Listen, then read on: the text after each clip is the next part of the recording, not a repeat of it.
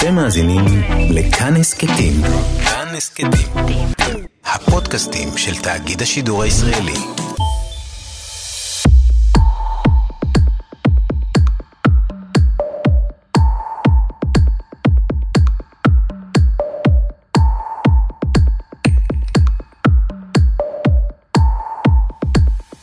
שטח מדינת ישראל הוא 22 אלף קילומטרים רבועים.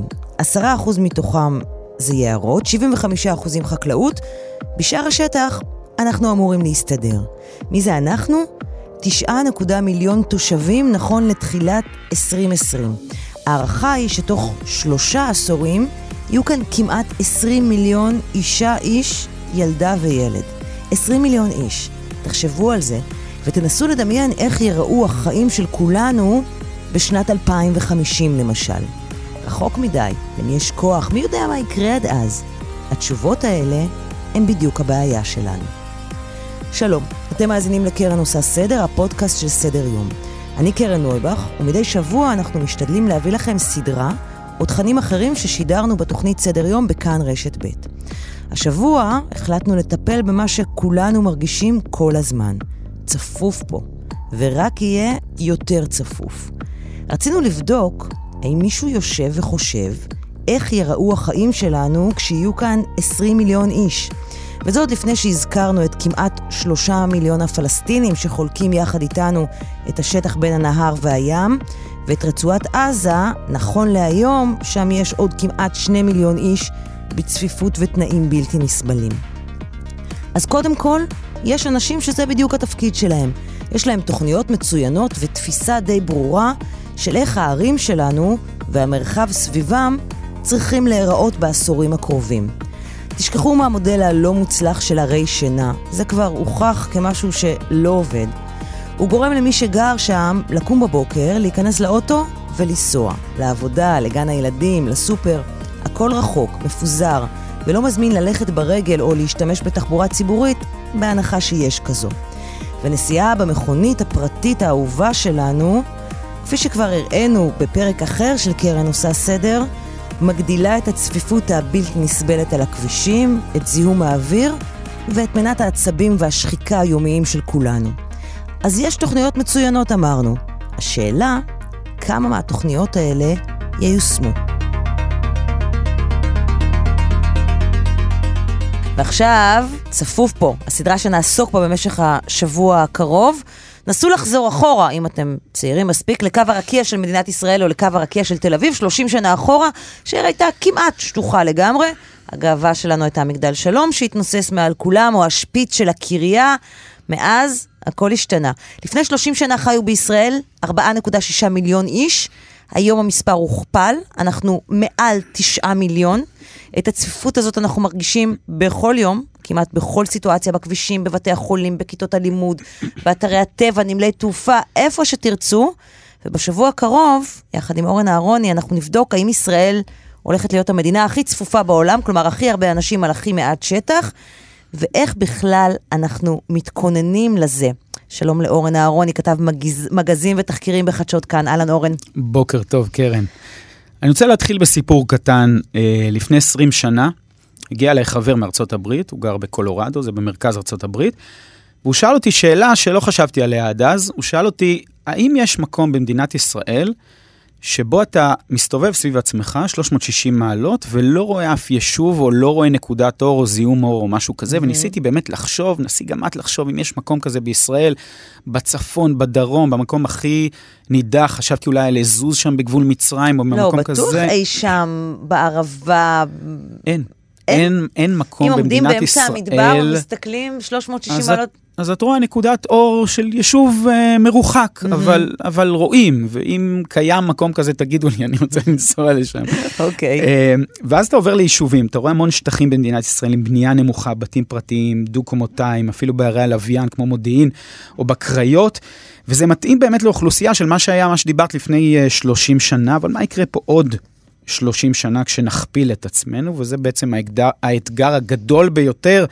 איך מצד אחד הופכים את מדינת ישראל ומרחבי המגורים לצפופים יותר, אבל מצד שני שומרים על זה שהתכנון יאפשר חיים בוא נגיד ישראלים. שלום לסיגי בארי, מנהלת אגף לפרויקטים לאומיים במינהל התכנון. שלום. שלום לכם.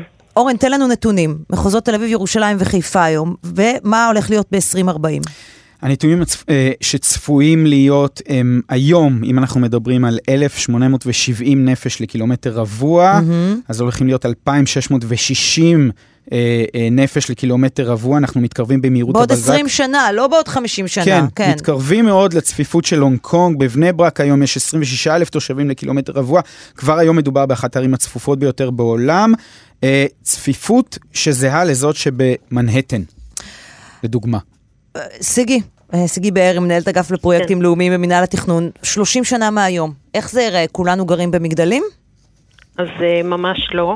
מה שאני רוצה אה, לפתוח ולומר שצפיפות זה לא מילה גסה, אנחנו מדברים היום על ציפוף בעצם בתור הזדמנות, על עיר צפופה בתור יתרון. Mm-hmm. הקו שאנחנו מובילים במינהל התכנון זה ארגון מחדש של סביבת החיים העיר, העירונית, בעצם באופן שיאפשר את המגורים והעבודה, המסחר, תרבות, חינוך, כל הפונקציות שקיימות בעיר, שיהיו מעורבות יותר זה בזה. זאת אומרת, מדובר על עירוב שימושים וגם על האינטנסיביות שלהם. אה, אם אנחנו מדברים על אה, ארגון סביבת חיים אינטנסיבית יותר, אנחנו בעצם מאפשרים הזדמנות לתושבים, וזה היתרון הגדול.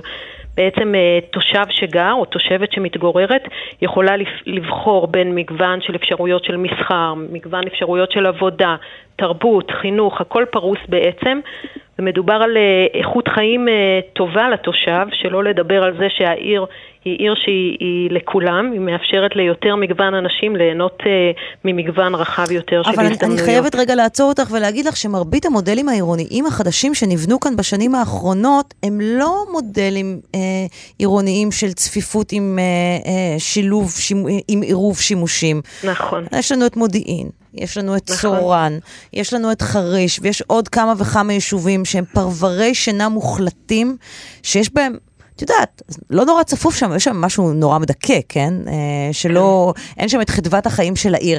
זה יהיה המודל?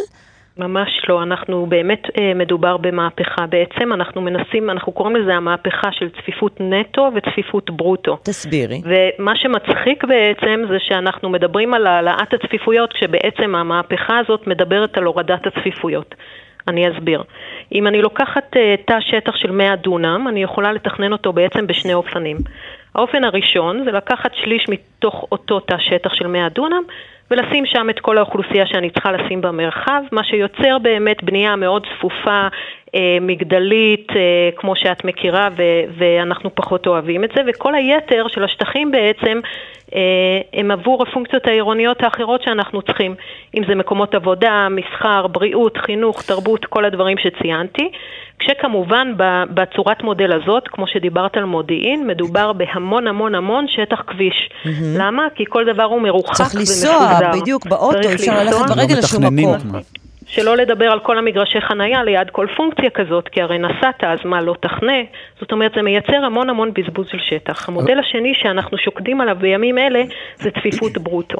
זה לקחת את אותו 100 דונם, אותם 100 דונם, במקום לפזר את האוכלוסייה בשליש, לפזר אותה על פני שטח גדול יותר, נגיד כמחצית מהשטח הזה, ואת יתר השימושים לערבב בתוך כל המתחמים. בעצם הצפיפות ברוטו מדברת על, נשענת על שלוש רגליים.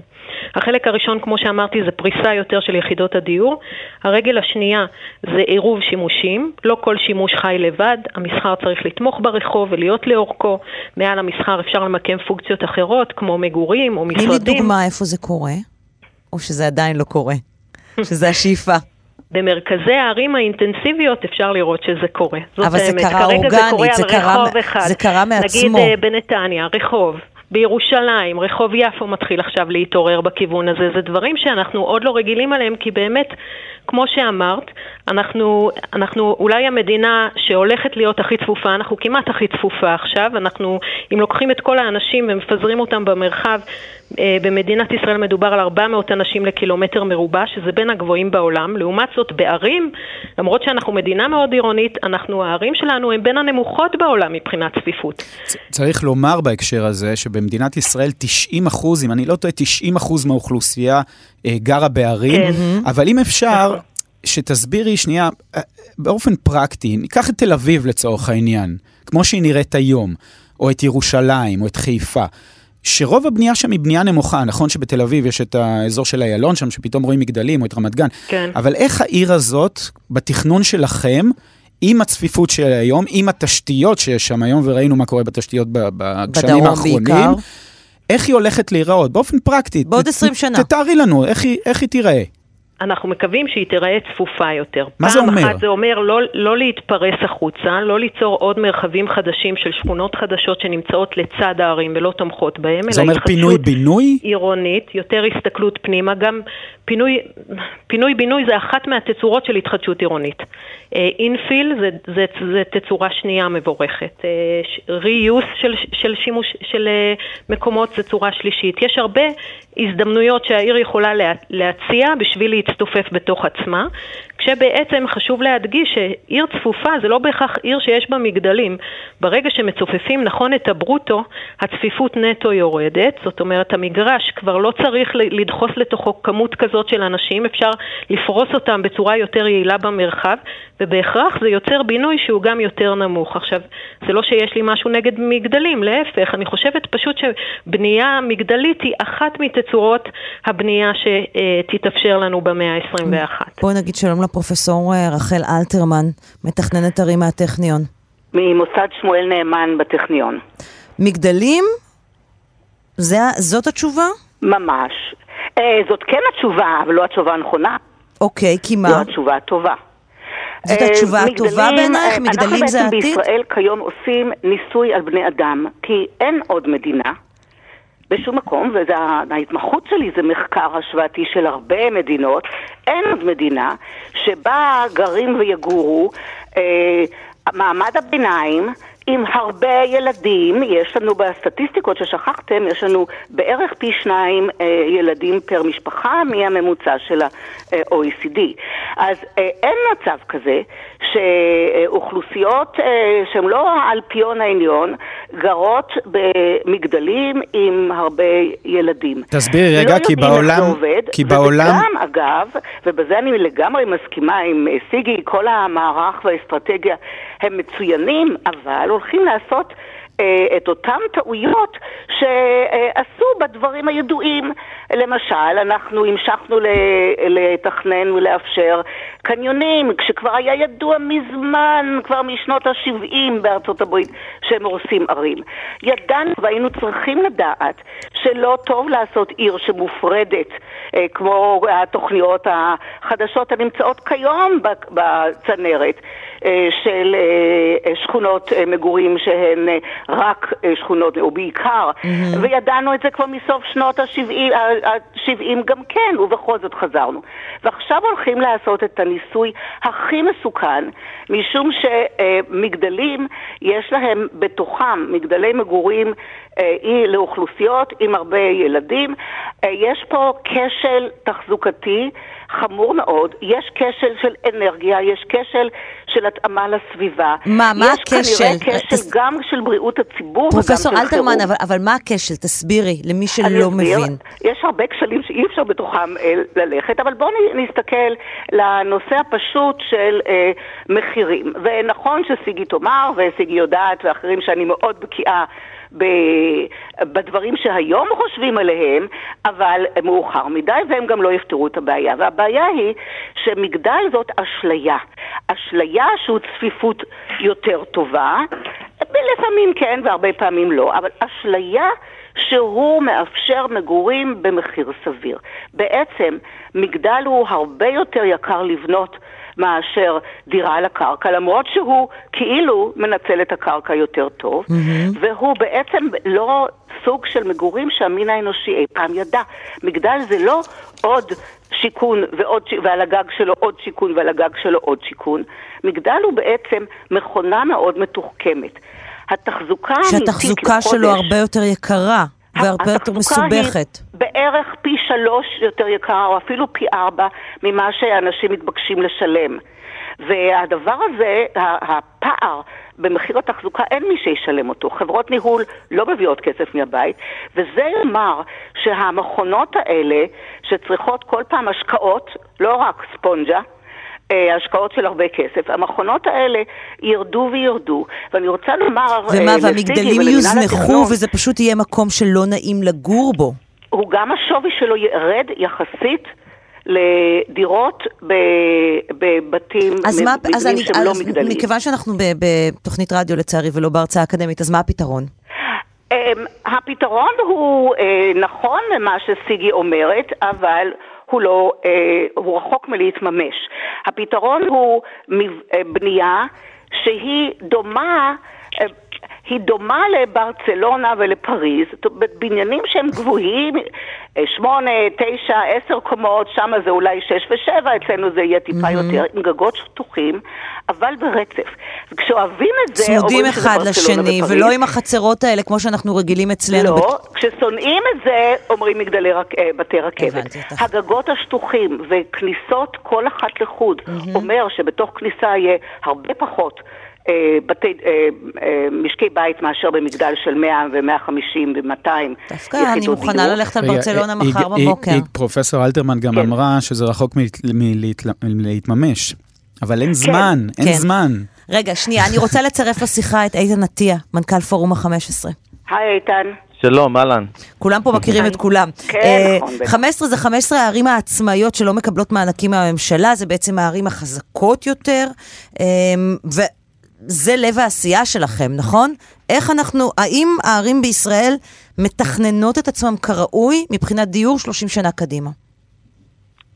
קודם כל חשוב לזכור בהקשר של אה, דיור, דיברתם פה על האתגר הדמוגרפי שהוא אתגר אדיר. האתגר הדמוגרפי הוא מעבר לעובדה שנכפיל את אוכלוסיית ישראל אה, עד לאמצע המאה הנוכחית, חשוב לזכור שישראל גם תהיה המדינה היחידה בעולם שתשלש את האוכלוסייה שלה במהלך המאה ה-21, היחידה בעולם. עכשיו צריך להתייחס לזה, אני חושב, אני לא נבהל מזה אגב, כי אנחנו, זה מה שקורה אצלנו כל 30 שנה. אה, לא, גם מה יעזור לנו אם ניבהל? אז בדיוק, זה גם לא יעזור, ואני חושב שזה גם יכול להוות הזדמנות. כשמסתכלים על עיר, אז זה רק אחד האתגרים. אני אתן לכם דוג, כמה דוגמאות לאתגרים אדירים אחרים שיש לנו היום בערי ישראל, כמו בכל הערים בעולם. למשל, האתגר של פערי, אה, אה, הפערים, אה, פערי המעמדות, פערי, הפערים באוכלוסייה, פערים חברתיים, פערים אדירים. אנחנו יכולים לראות שבכל הערים הגדולות בישראל, בכולן אגב, לא רק בתל אביב או בירושלים, בכל הערים הגדולות, כמו בכל הערים בעולם, מתגוררים מצד אחד בבתי מידות ובמגדלי זכוכית כאלה יוקרתיים, מתגוררים עשירי הארץ, ולעיתים במרחק של מטרים ספורים מהם, לא שכונה צפונית, שכונה דרומית, שכונה מערבית, שכונה מזרחית, לעיתים במרחק של מטרים ספורים מהם, חיים אנשים שהתזונה שלהם היא מפחי אשפה. אוקיי. אלה פערים חברתיים שהולכים ועולים בערים בכל ערי העולם, גם בערי ישראל, ואנחנו נהיה חייבים להתמודד עם זה, עם צריך- המתח הזה. צריך גם ויש לא- עוד כמובן אה, לומר- אתגרים אדירים, אתגרים סביבתיים ענקיים, אתגרי האקלים שאנחנו רואים אותם, ההתחממות הגלובלית מכה בנו ותכה בנו יותר ויותר בשנים הבאות. צריך גם... ראינו דוגמאות של, ה, של, של בעיות הניקוז אה, של שברי הענן האלה שיורדים, ימים חמים, כמויות הפסולת האדירות שאנחנו מייצרים, אה, תופעת אי החום העירוני. אלה אתגרים שנצטרך להתמודד איתם גם באמצעות מנגנון הדיור וגם באמצעות מכשיר חשוב מרכזי נוסף בעיר, וזה המרחב הציבורי. אז אני שואלת שוב פעם, איך בונים? איך אתה, את, בתחקיר שלך אתה מעריך שבאותם ריכוזים עירוניים שכבר קיימים היום, כן? הגדולים, לא בריכוזים עירוניים חדשים, כן. יגורו פי שניים ופי שלושה מהאוכלוסייה, על אותו שטח קיים, נכון? פחות או יותר, השטח המוניציפלי יגדל במעט, ב- ב- בתוך 30-40, אולי בעוד 20 אחוזים. איך עושים את זה? אז רגע, רק כדי להוסיף, צריך לזכור שאם תיקחו נאמר את תל אביב ותכפילו את כמות האוכלוסייה, זה לא רק הבניינים, צריך לחשוב על דרכי גישה, על הכבישים, צריך נכון. לחשוב על הזבל, על פינוי, פינוי על זבל, פינוי בתי ספר. צריך לחשוב על אוכלוסייה. מתבגרת שצריך להנגיש גם את העיר. אבל, אבל לא רק זה, לא רק לחשוב על, על איך אני נותן, איך אנשים יצאו וייכנסו, על התשתיות האלה. מדברים במונחים של תשתיות, יש מונחים גם הרבה יותר רכים. איזה איכות חיים, באיזה עניין בחיים, אז מה עושים? ואיך אני מעצים לאנשים את החיים אה, בצפיפות כזאת. ואני, ואני, ואני אענה לתשובה שלך. אה, קודם כל, אני מאוד מזדהה, ואנחנו גם שותפים לדברים שסיגי אה, מדברת עליהם. אה, דברים שמינהל התכנון אה, מציג. אה, אנחנו חלק מהתהליך הזה, אנחנו מברכים על התהליך הזה, זה דבר שהתחיל, זו רוח חדשה שהתחילה עם המנכ"לית החדשה של מינהל התכנון, דלית זילבר, אנחנו מברכים אותה ואת כל הצוות שלה על הדבר הזה, הוא מאוד חשוב, זה שינוי מרענן ביותר. אני מסכים, המודל הזה שנהוג בישראל מאז שנות ה-60, שקוראים לו מודל שכונות השינה הזה של ישראל, שהוא אחת לעשור גם איכשהו פעם בעשור הוא קצת משנה את פניו, אבל בערך אותו דבר. המודל הזה הוא מודל קלוקל ומעוות שאנחנו חייבים להפסיק אותו. אנחנו חייבים להפסיק אותו כי יש בו הצגה, איזו אילוזיה שכאילו אנחנו עושים ציפוף, אבל אין בו. אם תיקחו את שכונות השינה של שנות ה-80 וה-90, הצפיפות לדונם ברוטו, אם אני לוקח את כל שטח התוכנית, כולל הפארקים, הגינות, הכבישים, המדרכות הענקיות האלה, שאף אחד לא באמת עושה בהם שימוש, כי אין שם חנויות, אנשים לא הולכים ברגל, אז בשביל מה צריך מדרכות רחבות, השד יודע. ו- ואני אקח את כל תוכנית ברוטו הזאת, ואני אגיד כמה יחידות דיור יש לי בדונם ברוטו, אתם תראו שיש שם בין 1.7 לשתי יחידות דיור לדונם ברוטו. בשכונות שנבנו מאוחר יותר הגיעו כבר לשלוש יחידות לדונם ברוטו. איתן, יש דרך לתקן רגע, את מה לה- שקורה רק- בערי השינה אני- האלה? אני אגיד מילה, רק חשוב לזכור ששתיים, שלוש יחידות לדונם ברוטו זה לא ציפוף של מגזר עירוני, זה ציפוף של מגזר כפרי. ברור לחלוטין, בסדר? אבל אני רוצה להיות, האם יש יפה. דרך לתקן את ערי השינה האלה? השכונות לאייר אותם השינה- באיזשהו מקום? זה לא אתגר ממש. אה, לא פשוט, אין ספק שעכשיו שכונות פרופסור שינה... אלתרמן אמרה לא, נכון? זה מה ש... אה, הרבה דה-רגולציה, לאפשר מסחר בתוך המבנים ולהפסוק ל- ולהפ- להפסיק לאכוף. זה יהיה אה, מאוד מסובך, ו-. וצריך- וחשוב לזכור את זה ששכונות שמתוכננות היום, חלקן, למרות מה שנאמר פה ממינהל התכנון, חלק מהשכונות שמתוכננות היום, החדשות שעוד לא נבנו, חלקן כן מתוכנן עדיין אה, אה, אה, בהיקפים אפילו אוקיי. נרחבים במודל הזה של שכונות שינה. ואת זה חייבים לעצור. חברים, נגמר לנו הזמן, אז משפט אחרון, כן, בבקשה. צריך לומר שתכנון, את התוצרים של התכנון רואים עשר שנים קדימה. זאת אומרת, אנחנו נמצאים היום בתוכניות, אנחנו מודעים לזה שיש תוכניות שהתקדמו בעבר, ואנחנו עם הפנים קדימה, ומבחינתנו התוכניות היום מתחילות להיראות ולקבל צורה כבר אחרת. אורן, משפט סיכום שלך על הפרק בעשר הזה. שנים קדימה, הטעויות של המגדלים יהיו מאוד ברורות. אני עומדת לכנס בעוד שבועיים אה, צוות מומחים בינלאומי אקדמי, פעם ראשונה בעולם בנושא כל ההיבטים המאוד בעייתיים של אה, מגדלים, זה אה, אוקיי. חשיבה אקדמית, מש- ואנחנו חברים, לא טוב בעולם. ש... עכשיו, אני מתנצלת, עכשיו אני חייבת אה, לעצור, כי פשוט נגמר לנו הזמן. אורן, משפט סיכום שלך. אתם דיברתם על זה גם בסדרה תקועים על בעיות התחבורתיות בישראל. צריך לזכור שבשנים בין 1995 ל-2014 נבנו בישראל קרוב ל-800 אלף דירות, כאשר שליש מהן צמודות קרקע על פני שני שליש מהקרקע, שזה די בזבוז.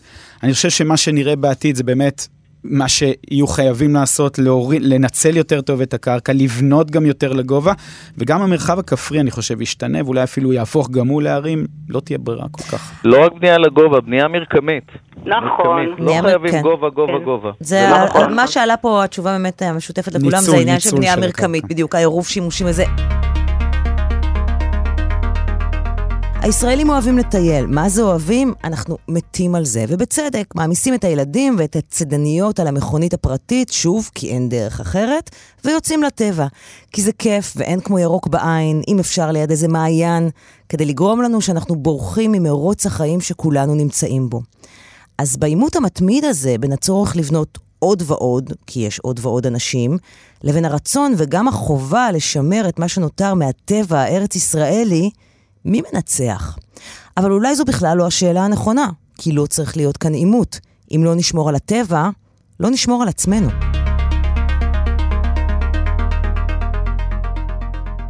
שלום לאורן אהרוני. שלום, בוקר טוב. אנחנו ממשיכים עם הסדרה שלנו, צפוף פה על צפיפות האוכלוסין או התפוצצות האוכלוסין במדינת ישראל. אתמול דיברנו על פתרונות הדיור, איך מדינה שרגילה לבנות לרוחב ולא לגובה תצליח להסתגל למיליונים שצפויים להתווסף לנו בעשורים הקרובים. היום ננסה לברר איפה הם אה, ינשמו קצת אוויר, איך הם יצליחו למצוא קצת טבע או פיסה ירוקה מחוץ לאספלט שהוא חשוב וטוב, ואי אפשר בלעדיו. אז אורן, יישארו לנו מקומות פתוחים לטייל בהם? או שזה, בוא נגיד, זה, זה, הרבה- זה לא רק לטייל, זה הרבה יותר מרק לטייל. זה לא רק לטייל, זה גם אם הם יצליחו להגיע למקומות האלה. נגיד, בסוף השבוע האחרון בא אליי הבן הקטן שלי, הוא בן חמש, ושאל אותי אם אפשר לנסוע לחרמון לראות שלג. עכשיו, אני מת על חורף ועל שלג, אבל אין סיכוי בעולם שאני אצא מהבית בשעה 4 בבוקר כדי לעמוד בפקק במג'ל שמס בשעה 6 בבוקר. עכשיו, למה? אפשר לאכול כנאפה בדרך בזמן שעומדים בפקק. לא שמונה, שמונה מנות כנאפה. זה, זה פשוט אה, לא יאומן. עכשיו, זה לא רק שהשלג נדיר כאן, תחשבי רגע על יום שבת או חול המועד, למי שדתי ורוצה ללכת לים, מפוצץ, בלתי נסבל, תחשבי על הפארקים שמתמלאים באנשים בעשן של מנגלים. נסו להיזכר רגע איך ברשות הטבע והגנים מוציאים בכל שבת ידיעה על עשרות האלפים שבילו בפארק הזה, או אל תגיעו לשמורה הזאת, כי היא מלאה.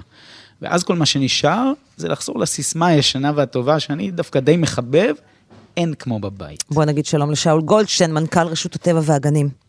שלום, בוקר טוב. מה צפוי לנו עוד 30 שנה? כמו שאורן אמר. באמת אה, זה ייראה כל כך גרוע? תראה, בואו נגיד שני, אה, שני דברים. אחד, אנחנו- אין לנו מושג טכנולוגי מה יהיה בעוד 30 שנה. כמו שתסתכלי אחורה, לא יכולנו בשום אופן לחזות את הטכנולוגיה של היום.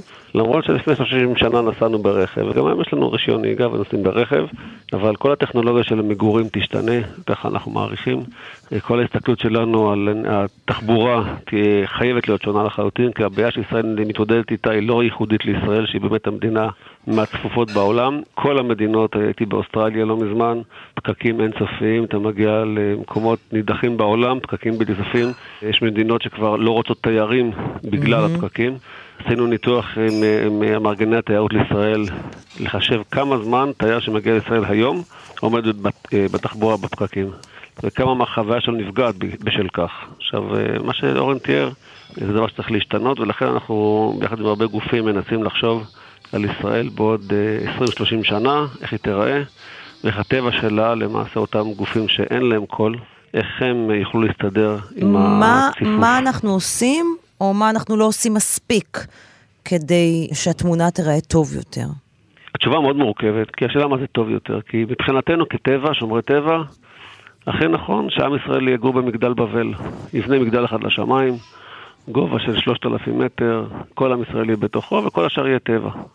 ברור לחלוטין שזה לא יכול לקרות, וזה גם לא הגיוני שזה יקרה, וזה גם לא טוב. ואז נשאלת השאלה האם אנחנו שומרים את תל אביב בתור המרכז האורבני של ישראל היחיד, וכל השאר איברים מדולדלים בנגב ובצפון. וגם התשובה הזאת היא לא נכונה, כי בסופו של דבר הציונות לא יכולה להכיל שכל המדינה תהיה בגוש דן. ולכן חברנו להרבה גופים, ואמרנו, אוקיי, אנחנו מבינים שצריכים להיות כמה מרכזים עירוניים גדולים, אחד מהם זה באר שבע, שצריכה לגדול מאוד, אה, אזור חיפה, שיותר מחובר לגוש דן מאשר מקומות אחרים, ואזור שלישי זה אזור בגליל, שצריך להקים שם עיר שתוכל לקלוט. עכשיו, כל מה ש... ברגע שאתה קולט שלושה מרכזים גדולים ומשמעותיים, אז גם התעסוקה תהיה שם, וממילא לא צריך לנסוע כל הזמן למרכז. היום רוב המועסקים צריכים לנסוע, צריכים תחבורה כדי להגיע למרכז. הש... השאלה גם אם יש לכם כוח פוליטי לעשות את כל הדברים האלה, כי נגיד בישראל, בניגוד למדינות מערב אירופה, אה, התפקיד של השר להגנת הסביבה נחשב לתפקיד שפוליטיקאים בורחים ממנו, זה לא התיק ש, שכולם רצים ורוצים להיות שם, זה לא באג'נדה כמעט של אף אחד, של אף מפלגה, כדי לעשות ולקדם דברים אה, של שטח פתוח, של איכות סביבה ברמה בישראל הזאת. של- מפלגת הירוקים מעולם לא הצליחה אה, בעצם להיכנס לפרלמנט כמפלגה. אבל אני חייב להגיד, קודם כל, השר שלי, השר אלקין, הוא אמר כל הזמן שהוא רוצה להישאר בתפקידו, הוא לא מחפש שר אחר, הוא לא מחפש תפקיד אחר.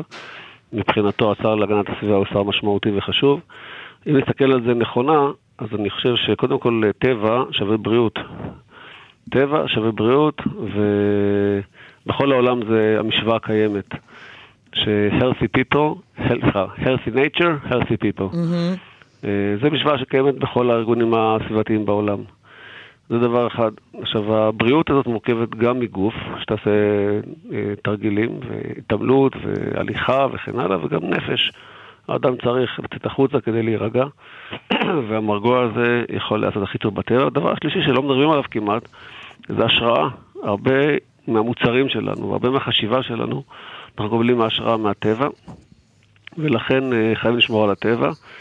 אני חושב שבעולם כולו יש מטוטלת עכשיו של שמירת טבע, ונושא הפיתוח בעולם מקבל היום תפנית חזקה מאוד, כי אנשים, בגלל שהם עומדים בפקקים ובגלל שאין איפה, אין איפה לגור, אז הם מקריבים שטחים פתוחים. אה, גם בישראל מאוד קשה להכריז על שמורות, למרות שהשנת 2019 הייתה שנת שיא. אתה, אתה בתחושה שיש אזורים שאתה רוצה להכריז עליהם בתור שמורות ומונעים ממך? כן. כלומר, זה, זה מצב... זה תחושה, זה עניין של... אה, זה ברור לחלוטין. אתה אומר, זה עובדה. למשל, על מה היית מכריז, מכריז שמורה ואומרים לך לא?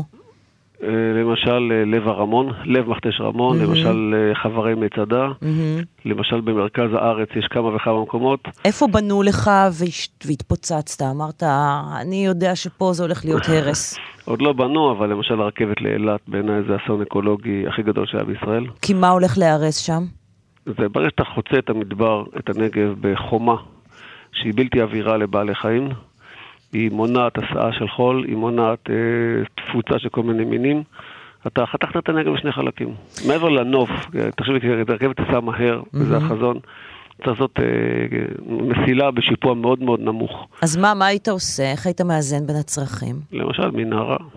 נורא רוצים להביא רכבת לנגב, למרות שכדאיות כלכלית שלה... מנהרה אה, עד אילת? לא, רק בקטעים החשובים. לפחות, בח... אתה אומר, בחלק מהכתב. אזור מישור ימין, אזור אה, מעין עוצין, כל המקומות שאתה חוצה ממש במסילה גסה, מה שנקרא, את אזורי הטבע הכי משמעותיים של ישראל, אגב, שיש גם הכי הרבה מבקרים, כשאתה עושה מנהרה. אז זה עולה עוד 2% אה, לפרויקט, או 5% לפרויקט. אולי יוריד את המהירות בשני אוקיי. קמ"ש. בוא, אתה אומר, אבל בסופו של דבר זה רווח לכולנו. בוא תישאר איתנו, אנחנו רוצים להגיד שלום לדוקטור עידן שפירא. אמ, המארג, התוכנית הלאומית להערכת מצב הטבע, אוניברסיטת תל אביב. שלום, בוקר טוב. בוקר טוב. מה מצבנו קודם כל עכשיו, ומה צפוי להיות בעוד 30 שנה להערכתכם? אמ, מצבנו מאיזו בחינה? מבחינת האיזון בין הצרכים שלנו, כאתה יודע, מדינה שמתפתחת וגדלה כל הזמן מבחינת אוכלוסייה, וצריכה לבנות, כן? והיא עושה את זה על חשבון, מן הסתם, שטחים שחלקם היו יכולים להיות פתוחים ירוקים. האם אנחנו מצליחים לאזן, או שאנחנו דורסים את הטבע ברגל גסה? אה, טוב, אז אה, נתחיל אולי באיזה מילה טובה. בהחלט, אה, לך על זה. מדינת ישראל, באופן יחסי גם ל... מדינות מערביות אה, שאנחנו מחשבים כמתקדמות, אה, יש לה שטחים די גדולים שהם אה, שמורות טבע, אחוז די גבוה באופן יחסי. הרבה מהם גם שטחים של הצבא, שאי אפשר להיכנס, נכון? נכון, חלק, חלק מהשטחים, בעיקר בדרום, הם שטחים של בעצם שמורות טבע ו, ושטחי אימונים חופפים. יש, יש ויכוח האם זה, האם זה טוב או רע. אבל, אבל בפועל בהחלט יש שטחים נרחבים ש... כלומר, ברגע זה שטחי אימונים, אנחנו לא יכולים לטייל בהם, אבל נכון. גם אף, אף אחד לא יבנה בהם. נכון, אז... אף, אחד לא יבנה, וגם גם, uh, פעילויות uh, אחרות שאולי היו יכולות להפריע, לא יפריעו שם. אה, אנחנו, בני האדם שבאים ומזהמים נכון, ואוכלים, נכון, ואתה נכון. אומר, בעלי החיים יכולים להמשיך לחיות שם כמו, ש, כמו שהם היו רגילים. אה, במידה מסוימת, עוד פעם, תלוי איזה סוג אימונים ומה הרמה שלהם, אבל... אני רוצה לשאול אותך שאלה אחרת, אוקיי? זה משהו שמישהו לא מומחה לתחום שואל את עצמו. מה זה משנה לי אם איזה שועל ימשיך להתקיים, או ייכחד, או אם איזה... מעבר לעניין באמת ה... שחבל, שהלב נחמר, ואתה כן. אומר, מין נכחד וזה עצוב, ו- ואתה מבין את העצב, אבל מבחינת האינטרס התועלתני של המין האנושי, למה זה חשוב לנו? אה, תראי, הבעיה היא הרבה, הרבה יותר רחבה מזה. ובעצם היום, שאנחנו אה, אה, מבינים היום, אה, רובנו, אה, שאנחנו ניצבים בפני משבר אקלים אה, ברמה גלובלית, אה, שלמעשה כבר לא ניתן להתכחש אליו. אה, אז, אז אנחנו מבינים שהעניין פה הוא, הוא לא השועל הזה אם יהיה, או השועל אחר אם לא יהיה. אה, אנחנו מדברים על מערכות אה, אקולוגיות שלמות שקורסות, ואנחנו מבינים שה... היום, מבינים בפועל שההשפעה שלהם אה, עלינו היא מעבר ל... לעניין הרומנטי, mm-hmm. שבעל החיים הזה יהיה כאן או לא יהיה כאן. הקצב השמדת או הכחדת המינים הנוכחי, שמעריכים אותו ב... השמרנים ביותר מעריכים אותו באלפי מינים בשנה שנכחדים, אה, הוא בעצם סימפטום של סיטואציה ש... של שינוי גלובלי שמשפיע גם עלינו, ובעיקר כנראה ישפיע על הילדים שלנו בצורה ש... שהעוצמה שלה, אני לא, לא בטוח שאנחנו אפילו מבינים אותה. ולכן בעיניי זאת נקודת ההסברה החשובה ש... שצריכה לדאוג לנו. Mm-hmm. המינים האלה ש, שנעלמים לעד, ש, שחלקם הם נעלמים עוד לפני שגילינו אותם. איזה אה, מינים בישראל, נגיד, נעל... אני זוכר שכשהייתי ילד, לדוגמה, אז אה, היה פחות נדיר למצוא צו בשטח כשמטיילים שהולכים. תראה, בישראל אין, אין המון מינים שנכחדו. בעיקר אנחנו יודעים על כמה מינים של עופות וכמה מינים של, של יונקים. הבעיה היא בעיקר במינים שאנחנו אפילו לא יודעים שהם קיימים, פורקי רגליים למיניהם, מינים קטנים. כמובן שיש יש מינים מפורסמים ש, ש, שנעלמו מכאן, כמו למשל צ'יטות שעד ברדלפים שעד אמצע המאה הקודמת עוד כנראה התקיימו פה, או הנמרים שב-20-30 שנה האחרונות כנראה נעלמו. אמ, וזה אין מה לעשות, זה אנחנו. זה, זה, זה אין מה לעשות וזה אנחנו, אבל עוד פעם... אבל אתה אומר, זה לא הסיפור, חברים. זה עצוב, אני, אבל זה לא הסיפור. אני, אני, אני חושב שכן, זה עצוב, זה עצוב מאוד, אבל אני באמת חושב שהסיפור הוא שההשפעה הסביבתית שלנו אה, כבר עברה את שלב, אה, אם זה עצוב, שמין זה או אחר אה, נכחד או לא, וזה בעצם, עוד פעם, נורות אזהרה על סיטואציה ש... ש... ש... שכבר עכשיו פוגעת בנו. והגיע לשלב שבעצם כל אחד ואחת מאיתנו נפגעים ממנה בסופו של דבר, זה מה שבעצם אתה אומר. בוא, בוא נצרף לשיחה את עורך הדין עמית ברכה, מנכ"ל אדם טבע ודין. בוקר טוב קרן, בוקר טוב אורן. אנחנו מדברים גם על השטחים הפתוחים והירוקים, כן, הריאות הירוקות המפורסמות, ואנחנו מדברים בכלל על איך, אנחנו, איך המדינה הזאת תיראה בטווח של 20-30 שנה. אמ, נכון. נכון, הייתי אומר שהתכנון לטווח הארוך הוא זה שבסופו של דבר בתוך הערים, ששם חיים 92% מאוכלוסיית מדינת ישראל, הוא זה שישפיע גם על אה, מצבם של השטחים הפתוחים שלנו ככלל, אותם שטחים שאנחנו רוצים לברוח אליהם מהמבוטן והבנוי והזיהום אוויר וכולי. ולכן אני חושב שאם אה, נשנה את הפרדיגמה, ואנחנו באדם טבע ודין הצגנו את אה, תוכנית 100 הימים שלנו לטובת הממשלה הבאה, כשתיכון והכנסת הבאה, עם הרבה מאוד פתרונות אה, ברורים, מעשיים, לאיך לחיות נכון בתוך הערים. כדי שנוכל בסופו של דבר לברוח אל השטחים הפתוחים במובן הזה שלא תהיה בנייה עליהם. ואני אתן כמה דוגמאות. תן, בדיוק, תן דוגמאות uh, פרקטיות. כן, אני אתן דוגמאות פרקטיות. תראי, אנחנו, uh, הוזכר כאן, uh, חיים במדינה מאוד מאוד צפופה. ב-2048 uh, כ-20 מיליון בני אדם יחיו בישראל. 300 אלף כלי רכב עולים מדי שנה על הכבישים. אחראים לפקקים כמובן, ל-60% מהזיהום אוויר uh, שממנו אנחנו חולים וגם מתים. אה, לעובדה שאנחנו ממש אה, פשוט מזדקנים על הכביש. אה, זה פשוט קטסטרופלי, אנחנו פוגעים בשעות הפנאי שלנו, פוגעים בפריון העצמי שלנו ובפריון המשק mm-hmm. בסופו של דבר. עשרות אלפי אתרים, אתרים בישראל מזוהמים, זוהמו בפסולת תעשייתית לאורך השנים. במדינה כל כך קטנה בעצם הם יצאו מכלל שימוש. עכשיו, מה אפשר לעשות ואפשר לעשות לא מעט? אותם שטחים אה, מזוהמים לדוגמה. אם אנחנו נטפל בהם ואנחנו נשקם אותם, והתחילו לעשות את זה אה, ממש לאחרונה, אז אנחנו נגיע למצב של ווין ווין ווין, כלומר רווח לסביבה כמובן, רווח לבריאות שלנו, כי השטחים המזוהמים הללו עלולים לפגוע בבריאות שלנו, רווח אה, למשק, כי אה, דיור, דיברתם אה, בשבוע שעבר, בוודאי שאפשר להחזיר עשרות אלפי יחידות דיור אה, לבנות, יותר נכון, mm-hmm. על אותן קרקעות אה, מזוהמות. אגב, במובן הזה אני פה, אה, אני מסכים כמעט עם כל מילה שאמר שאול, אני חולק על כך שצריך לבנות עיר חדשה. צריך לחזק את הערים הקיימות, אפשר לחזק את הערים הקיימות. את יודעת, קרן, לפני אה, יותר מעשור היה מאבק גדול על אה, אה, מערב ירושלים. משני uh, כיוונים. Uh, רצו לבנות שם את uh, תוכנית סבדי, עשרות אלפי יחידות דיור על הרי יהודה, mm-hmm. על שמורות הטבע שלנו, שטחים מוגנים גם בגנים ושמורות טבע באזור גני ערי יהודה. מצד אחד זה היה הורס את הטבע, מצד שני זה היה הורס את העיר ירושלים שממילא היא לא חזקה מבחינה סוציו-אקונומית, וטוב שהתוכנית הזאת נגנזה במאבק מאוד מאוד רציני של ארגוני הסביבה, מוסדות התכנון בסופו של דבר, שהביאה לגניזתה. כלומר, צריך לחזק, צריך לצופף את הערים, וצריך לעשות עוד כמה דברים. אז רגע, אתה אומר, רגע, פרקטית, כן, זה, אתה אומר כן. לנקות שטחים שזוהמו על ידי פעילות uh, תעשייתית, נכון?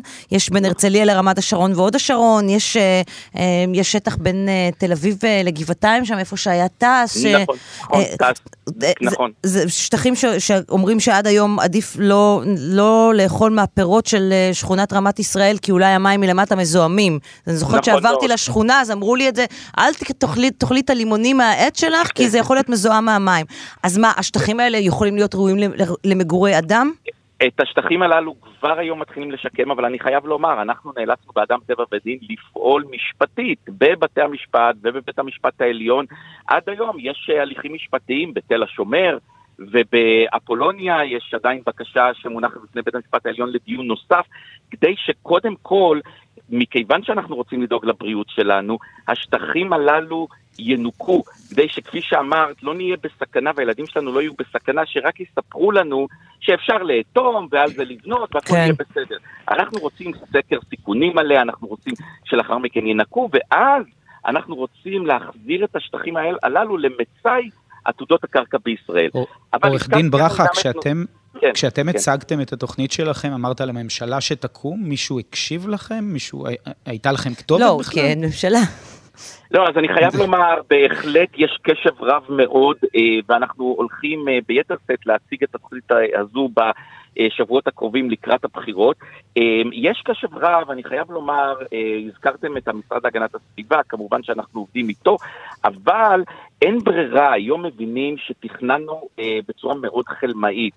ולכן אין ברירה לעשות סינרגיה גם בין uh, עבודת המשרדים השונים. לדוגמה, למשרד התחבורה יש אחריות רבה מאוד על המצב הסביבתי שלנו. הזכרתם את הנושא של התחבורה הפרטית שמזהמת וכולי. תראו, בעולם, אפרופו צפיפות, קודם כל מתכננים תשתיות לתחבורה ציבורית במקומות שרוצים לבנות שכונות מגורים חדשות. אני מדבר על uh, תוך הערים.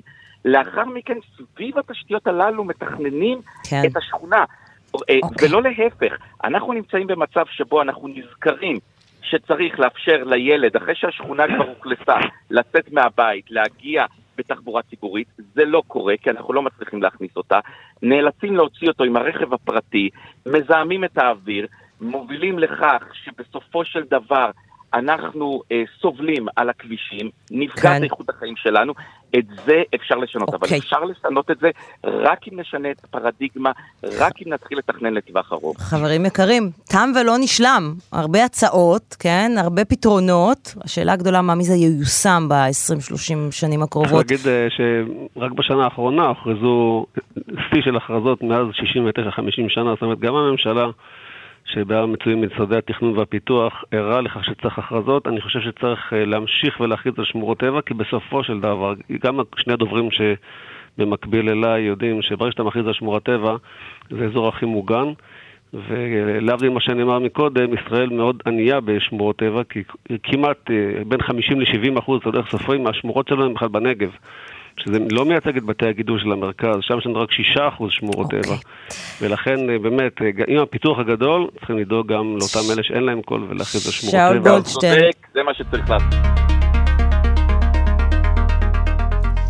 אז אם אנחנו הולכים להיות המדינה הצפופה בעולם, אולי הדרך למנוע את הצפיפות הזו היא פשוט להביא פחות ילדים לעולם. זו לפחות הגישה של כמה וכמה חוקרים. דיברנו עם מי שמוביל את הגישה הזו בישראל, וגם עם מי שחושב אחרת, וככה נולד הפרק הכי סוער בסדרה הזו. צפוף פה, אנחנו בפרק השלישי. השנה מספר התושבים בישראל עבר את התשעה מיליון. לפי הערכות, אנחנו נכפיל את עצמנו בתוך כ-30 שנה. אחד הנושאים שפחות מדברים עליהם כי זה נושא נפיץ מבחינה פוליטית, אה, מבחינה חברתית, זה נושא הילודה. בישראל מולדים יותר ילדים בממוצע מכל מדינה אחרת במערב, קצב הגידול השנתי בישראל הוא כמעט 2% יותר מכל מדינות אירופה, יותר מארצות הברית, ממקסיקו, מברזיל.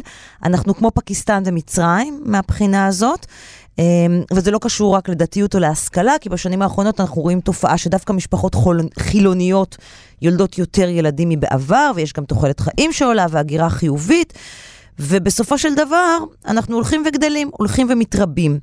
ואנחנו אה, נדבר כאן הבוקר בשאלה הזאת, שאני אומרת כאן מראש, שהיא שאלה מאוד בעייתית בעיניי, ואני אגיד גם מראש, היא מאוד בעייתית, כי בדרך כלל מי שמדבר על צמצום הילודה, זה מהשכבות הכי חזקות. אמ, והם תמיד מדברים על צמצום ילודה של שכבות אחרות, שהן השכבות בדרך כלל החלשות יותר.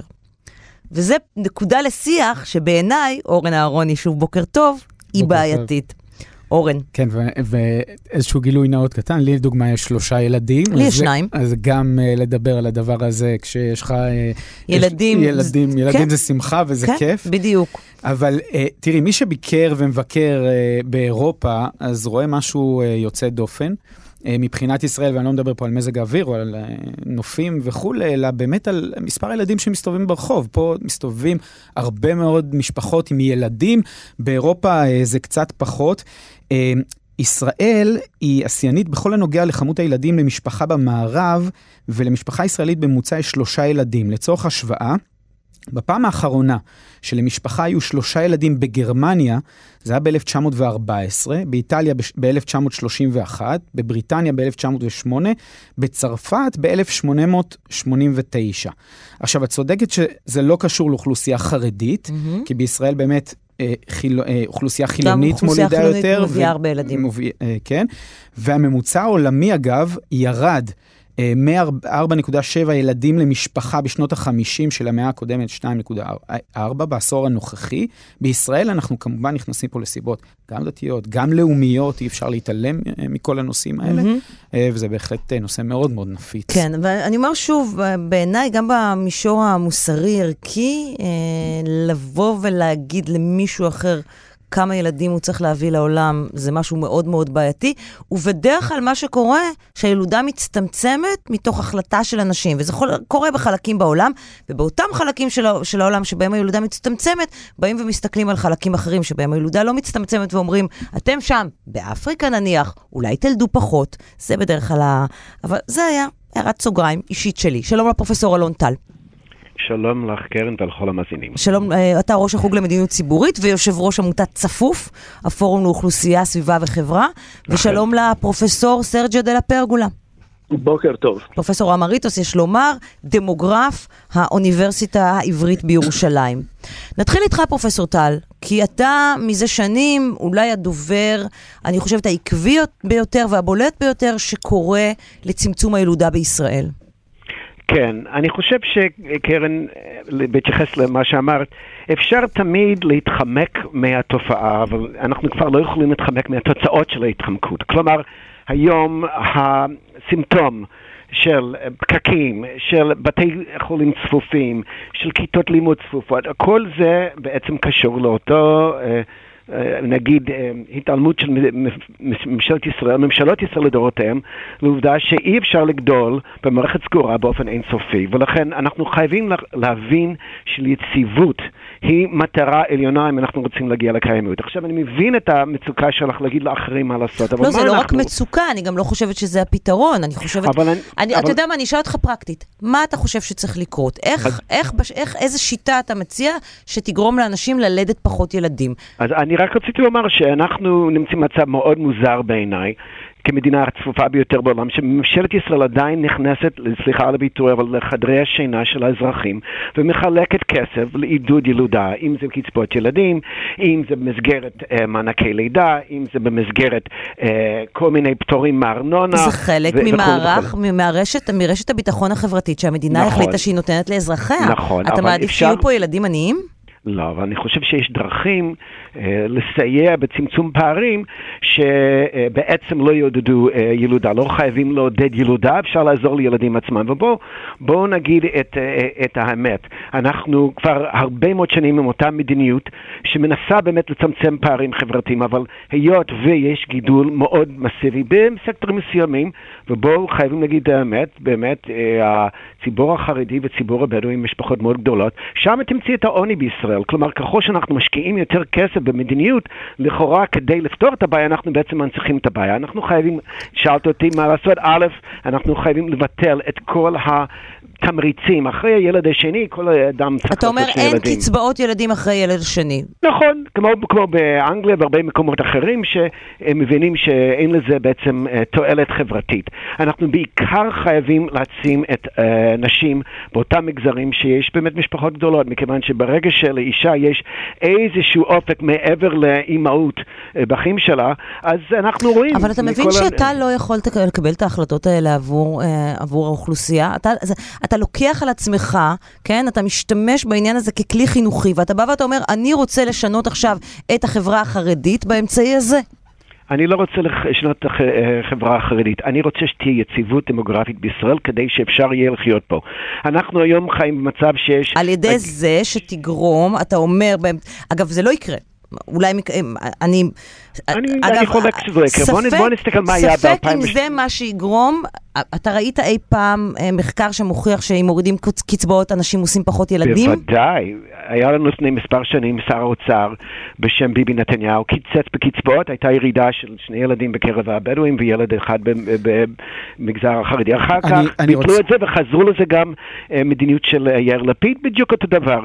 אנחנו יודעים למשל שמשפחה חרדית שיש פה שני בני זוג עם תואר ראשון, אז הם עושים ארבעה ילדים, שזה שונה מאוד משבע וחצי שזה ממוצע. אפשר לשנות את זה, אבל חייבים לקבל החלטה. קודם כל שזאת ה... אתה חושב שהקצבה של המאה שקל או 200 שקל זה מה שגורם למשפחה להביא עוד ילד? לא, אני חושב שאת צריכה אה, להסתכל על כל המכלול. זה מה שאמרת, אמרת שהם מחלקים כסף ומעודדים ילודה. אה, אבל זה, זה לא רק זה, זה בכל מיני תחומים.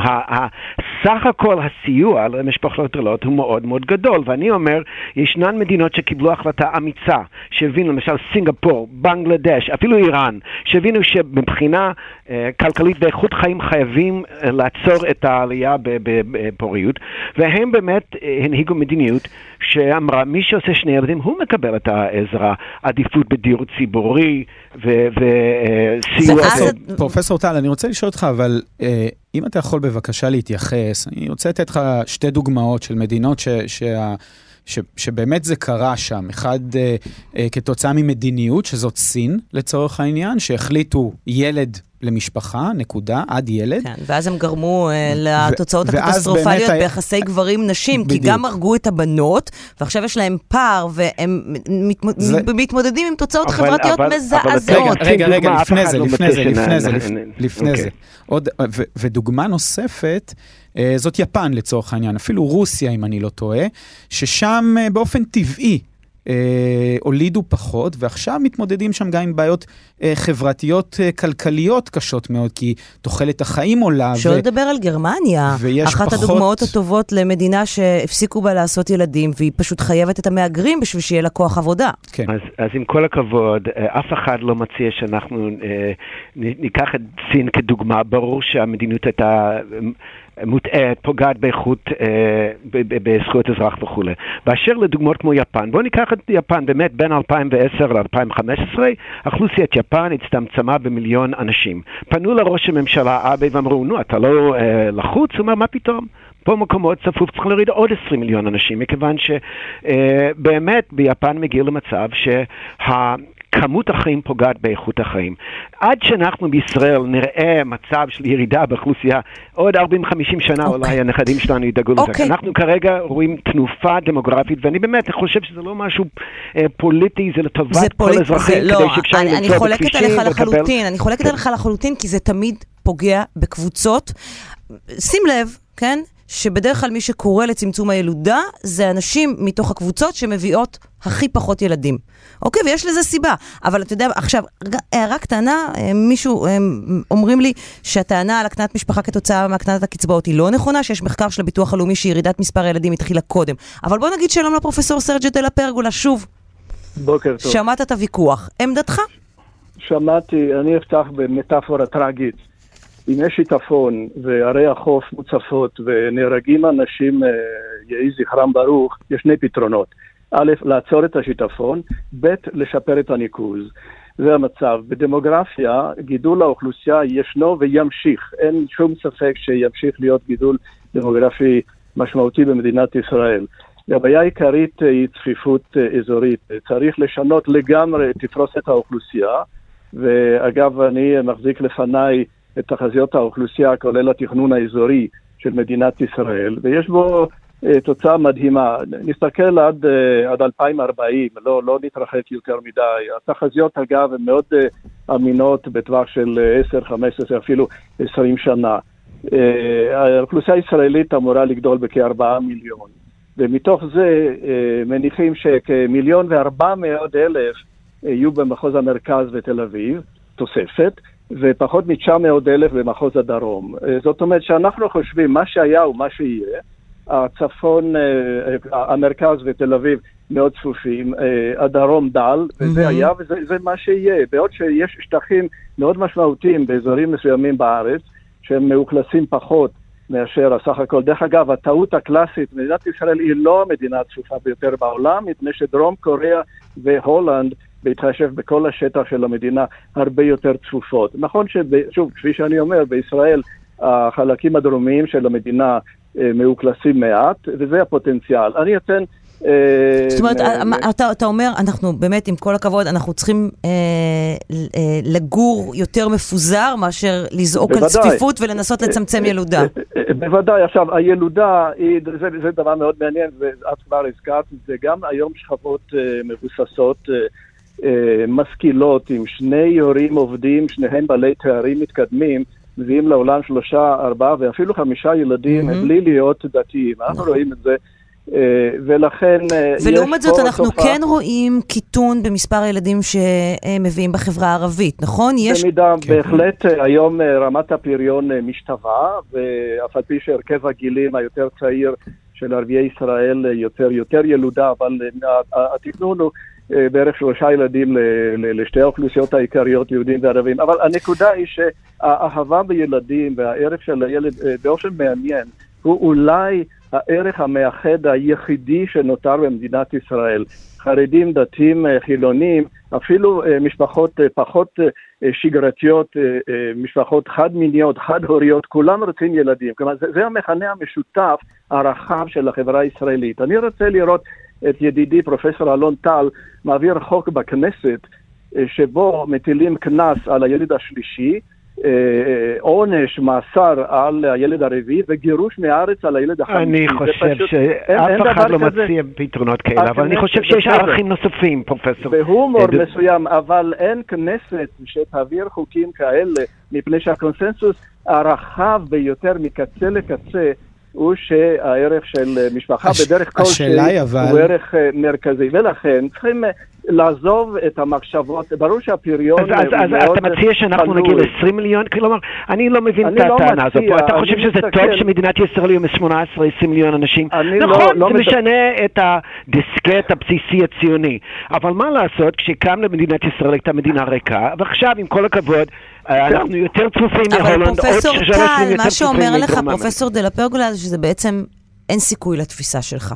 זו תפיסה לא שבמדינת לא ישראל לא, ת, לא תתקבל אף פעם על, אה, על מרבית חלקי האוכלוסייה, כי באמת הדבר היחיד שמשותף פה לשבטים המאוד מאוד שונים אחד מהשני, זה שכולם אוהבים ילדים ורוצים ילדים. אני חושב שאנחנו כולם גם אוהבים איכות אה, חיים, איכות סביבה, רוצים לנסוע, ולמה אנחנו לא יכולים לדאוג וזה... לאיכות החיים ולאיכות הסביבה מבלי להגביל את הילודה? זה רק אבל... מטיל עול אולי יותר קשה על הממשלה, על הרגולטור, כן? כן? אבל בעצם מה שאתה נותן פה, אתה מאפשר למדינה להתחמק מהאחריות שלה לשפר את איכות החיים שלנו באמצעים אחרים. אני מסכים איתו שאנחנו חייבים מצד אחד לעסוק באדפטציה ולשפר עד כמה שאפשר, אבל בואו, לפני שבועיים פורסם דוח מצב הטבע בארץ, וכמו שאנחנו יודעים, יותר אנשים, פחות טבע. כל שנה 20 קילומטר מרובע של שטח פתוח הופך לשטח בנוי כדי לספק בנייה. ז, זאת האמת, אפשר להתחמק מזה, אפשר להגיד, המדינה צריכה לעשות יותר, אבל יש מציאות. ואני לא חושב, עם, עם כל הכבוד, שאנחנו באנו לישראל כדי באמת להיות במקום שהוא כל כך צפוף ואלים. שאי אפשר לחיות פה. ולכן אנחנו רוצה... חייבים לשנות כיוון, ורק עכשיו התחלנו לדבר על זה. אני רוצה להזכיר לך, קרן, שלפני 20 שנה, אם היינו מעלים את השאלה של נגיד זכויות של הקהילה הגאה, הייתה גם הרבה מאוד טבואים. אני חולקת בתוקף על ההשוואה. יש שינוי בסיסי, לא, אני חושב שזה מדובר בתוקף על ההשוואה. שהייתה תפיסה מסוימת, ולקח הרבה אוקיי. זמן, ואנשים אמיצים שדיברו על זה, עד שהגענו לאולי תפיסה יותר נאורה, ואני חושב גם פה אפשר... אני לא חושבת שיש קשר בין צמצום ילודה לבין נאורות, ואני מוחה בתוקף על הקישור שאתה עושה כאן בין צמצום ילודה לבין נאורות. אותי מעניין לשאול את פרופסור טל, וגם את פרופסור דלה פרגולה, מה לדעתכם, איפה לדעתכם השיווי המשקל של מדינת ישראל כמו שהיא היום, או בתכנון העתידי, מבחינת אנשים? כלומר, עד איזה כמות, אה, מספר אנשים אה, מדינת ישראל יכולה להכיל, אה, בהתאם כמובן לתכנונים העתידיים שלה? טוב, זאת, זאת השאלה הקלאסית. שאלו בתקופת המנדט את המתכננים דאז, והתשובה הייתה חד משמעית, שניים וחצי מיליון זה הגג. Hmm. היום בכל ארץ ישראל, מהים עד לנהר, גרים 13 וחצי מיליון בני אדם, ועדיין שואלים את אותה השאלה. זה אומר שהשאלה היא לא נכונה, הגג משתנה בהתאם לנסיבות הטכנולוגיות, הרפואיות אה, והתכנוניות של התקופה. וכמובן אין ספק שיש גג, בואו בוא, בוא נמצא מכנה משותף ביני לפרופסור טל, יש גג, אבל הגג עדיין רחוק. אני אתן עכשיו דוגמה אישית. פעם טסתי לפיניקס, אריזונה, שזה מקום מאוד מעניין. אה, נרדמתי בטיסה, כשהתעוררתי לקראת הנחיתה, אני אומר, מה, מה אני עושה פה בנגב? אני רואה משמאלי את הרי אדום הסגולות, אה, למטה המשבצת הירוקה של קיבוץ שובל, ולפניי עיר.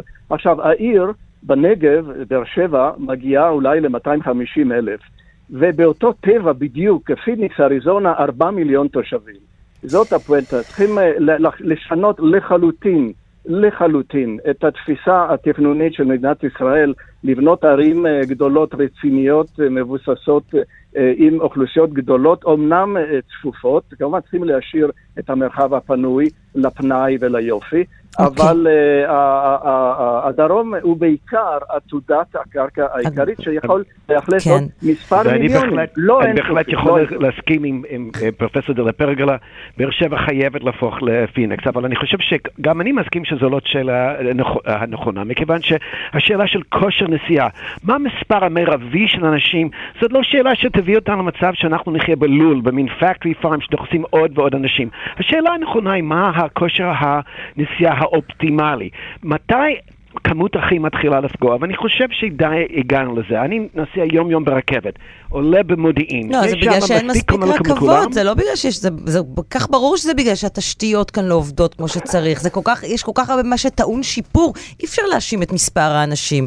זה, זה... אבל, אבל בסדר, אבל אם בעולם מושלם, היינו חיים בשוויץ, אולי בלי אתגרים ביטחוניים יכולנו באמת לספק את התשתיות. אז צריך לשפר את התשתיות ולא להגביל... אני לא רואה שזה קורה אוקיי. בשנים האחרונות. חברים, תם זמן, אני רק אקריא לכם תגובה ששולח לי מאזין. מה זה נאורות? יש לי שמונה ילדים שיהיו בריאים, הבכורה עם תואר שני בעבודה סוציאלית, עוד שניים תארים אקדמיים והשאר צבא או לימודים. אני חשוך. לא, אני לא, תני לי רק להגיב, אני לא התכוונתי. אמרתי שחברה שהיא נאורה מבינה שהיציבות היא המטרה, ולכן אני לא מטיל דופי באף אחד, ואני לא רוצה כן, לתת אה, אה. קנס על אף אחד, אבל אני חושב כי כחברה הגיע הזמן שאנחנו נחשוב לטווח ארוך, בין נאורות לבין צמצום הילודה הוא מאוד מאוד בעייתי, שלא לומר פוגעני. ממש, ואפילו ההפך, היום... אנחנו, אנחנו רואים היום שבאמת ברוב המדינות אה, התהפך הקשר, יותר השכלה, יותר ילדים, אז זה פשוט קונספציות מאוד מיושנות. אגב, ההזדקנות הנוראית אה, של המדינות אה, שיש להן פריון מאוד נמוך, אגב, אני יליד איטליה, זאת אחת הדוגמאות.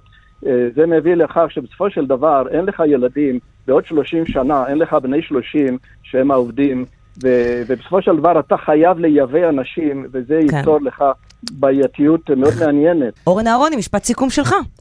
אני לא יודע אם עד כמה בהיסטוריה האנושית באמת ויסות אה, מספר האוכלוסייה יצר אי פעם תופעות חיוביות, ולכן זאת אה, חלק מהבעיה. אני גם לא רואה מצב באקלים הפוליטי במדינת ישראל והתרבותי במדינת ישראל שמצליחים להעביר איזשהו משהו, צריך לדבר על זה, זאת אומרת, זה, זה בסדר ולגיטימי לשאול את השאלות ולדבר על זה.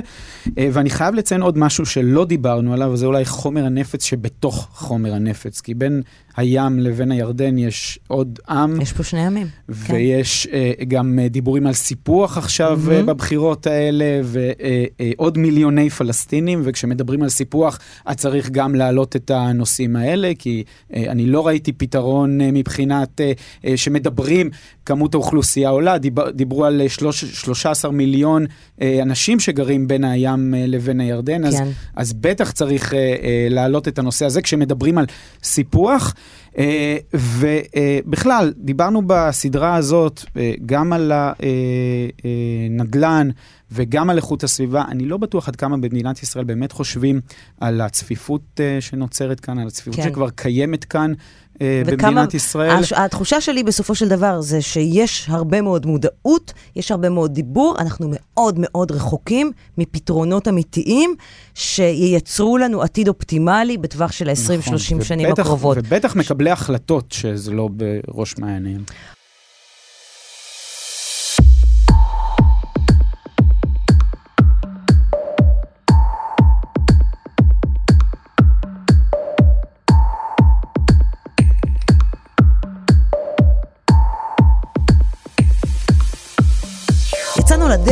לדרך כשאנחנו מקווים לשרטט לכם ולעצמנו חזון ברור של איך תיראה ישראל בעוד 20 עד 30 שנה. וחייבים לומר את האמת, כשלנו. שאלנו הרבה מאוד שאלות, שמענו הרבה תוכניות יפות והמון כוונות טובות, אבל תשובה סדורה וברורה ממקור סמכות שזו האחריות שלו, לא קיבלנו. וזה מטריד, כי לא משנה מה התפיסה שלכם לגבי איך צריכים להיראות החיים במדינה של 20 מיליון תושבים על 22 אלף קילומטרים רבועים, חייב להיות כאן תכנון לטווח ארוך. ארוך באמת. וזה משהו שאנחנו לא ממש מצטיינים בו. אנחנו הרבה יותר טובים בשיטת הסמוך, ויהיה בסדר, והטלאי על טלאי, למצוא פתרון לבעיה אחרי שהיא נוצרה, ולא לנסות למנוע אותה. ובהקשר הזה תשמעו סיפור. בשנת 2001 יזם מי שהיה אז חבר הכנסת מטעם שינוי, יוסף טומי לפיד, את תפקיד נציב הדורות הבאים. הוא היה יועץ מיוחד לכנסת, שתפקידו לוודא שהחקיקה בישראל לא תפגע בדורות הבאים, בילדים ובנכדים שלנו, בכל התחומים, איכות הסביבה, אנרגיה, חינוך, בריאות, דמוגרפיה, תכנון, כל מה שדיברנו עליו בעצם בשעה האחרונה. לתפקיד מונה השופט שלמה שוהם, ואז בסוף 2006 נגמר הסיפור. שוהם סיים את תפקידו, ונציבות הדורות הבאים חדלה להתקיים. ב-2010 הכנסת ביטלה גם את החוק. הטיעון היה שאין מספיק כסף. והסיפור הזה, אולי יותר מכל סיפור אחר, מלמד עד כמה אנחנו פשוט לא רציניים כשזה נוגע לעתיד הרחוק של כולנו. וזה חייב להשתנות.